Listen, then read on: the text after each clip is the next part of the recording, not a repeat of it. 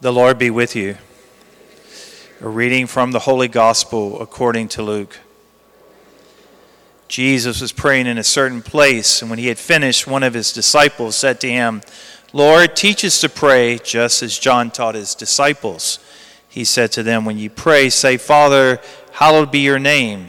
Your kingdom come. Give us each day our daily bread, and forgive us our sins for we ourselves forgive everyone in debt to us, and do not subject us to the final test. And he said to them, Suppose one of you has a friend to whom he goes at midnight and says, Friend, lend me three loaves of bread, for a friend of mine has arrived at my house on a journey, and I have nothing to offer him. And he says in reply from within, Do not bother me, the door has already been locked, and my children and I are already in bed. I cannot get up to give you anything. I tell you, if he does not get up to give you the visitor the loaves because of their friendship, he will get up to give him whatever he needs because of his persistence. And I tell you, ask and you will receive, seek and you will find, knock and the door will be open to you. For everyone who asks receives, and the one who seeks finds, and to the one who knocks, the door will be open. What father among you would hand his son a snake when he asks for a fish, or hand him a scorpion when he asks for an egg? If you then, who are wicked, know how to give good gifts to your children, how much more will the Father in heaven give the Holy Spirit to those who ask him? The Gospel of the Lord.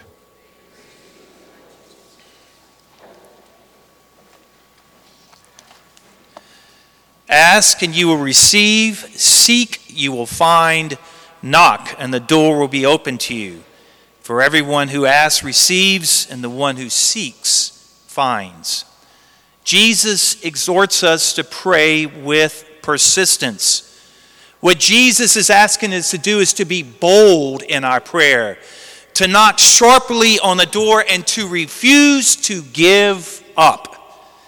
What Jesus does not want us to do is just to go through the motions and pray as like a formal prayer day in and day out. No, we are to pray with persistence and with boldness. Why? Because there's a war going out there, on out there, everyone. Darkness wants to envelop the light. And Jesus wants us to pray day in and day out with persistence.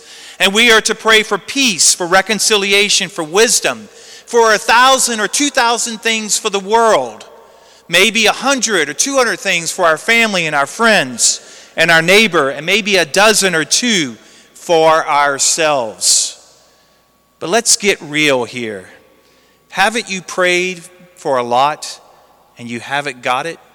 Haven't you experienced that? I have experienced it all the time, everyone. And I can pray with persistence and boldness for a million dollars day in and day out. And guess what? I'm not going to get a million dollars. I can pray with, for, with persistence and boldness to be the best athlete in the world. And guess what? I'm not going to be the best athlete in the world. I'm not even a good athlete. I can pray with boldness day in and day out to be the smartest guy in the room, and it's never, ever, ever going to happen. What about natural evils, everyone? What about have you prayed for hurricanes to go away? Haven't you prayed for cancer to go away or disabilities only to be let down that it does not go away?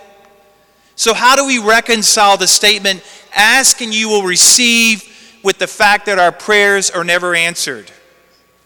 Here's the answer to that question What father among you would hand his son a snake when he asks for a fish.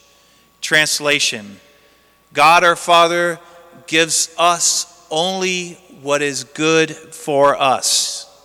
And I know you don't want to hear this answer, and I don't want to hear this answer.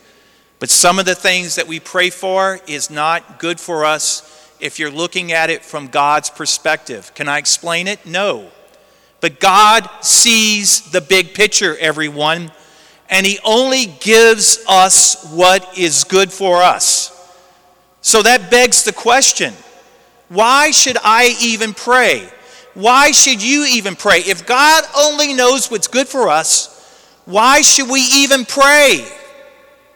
And here's the reason Prayer opens us up to God. When we pray, our minds and hearts are open up to God. And here it is, everyone God can give us what He wants to give us. He never imposes anything on us. We must be open to what God gives us. If we don't pray, we close ourselves off from God, and He can never, ever give us what He wants to give us. What about when we pray for someone else? You know what we're doing? We are interceding on their behalf, that they open their minds and their hearts to God, that they can receive the good things that God wants to give them. Ask and you will receive. Seek and you will find. Knock and the door will be open to you. For everyone who asks receives, and the one who seeks finds.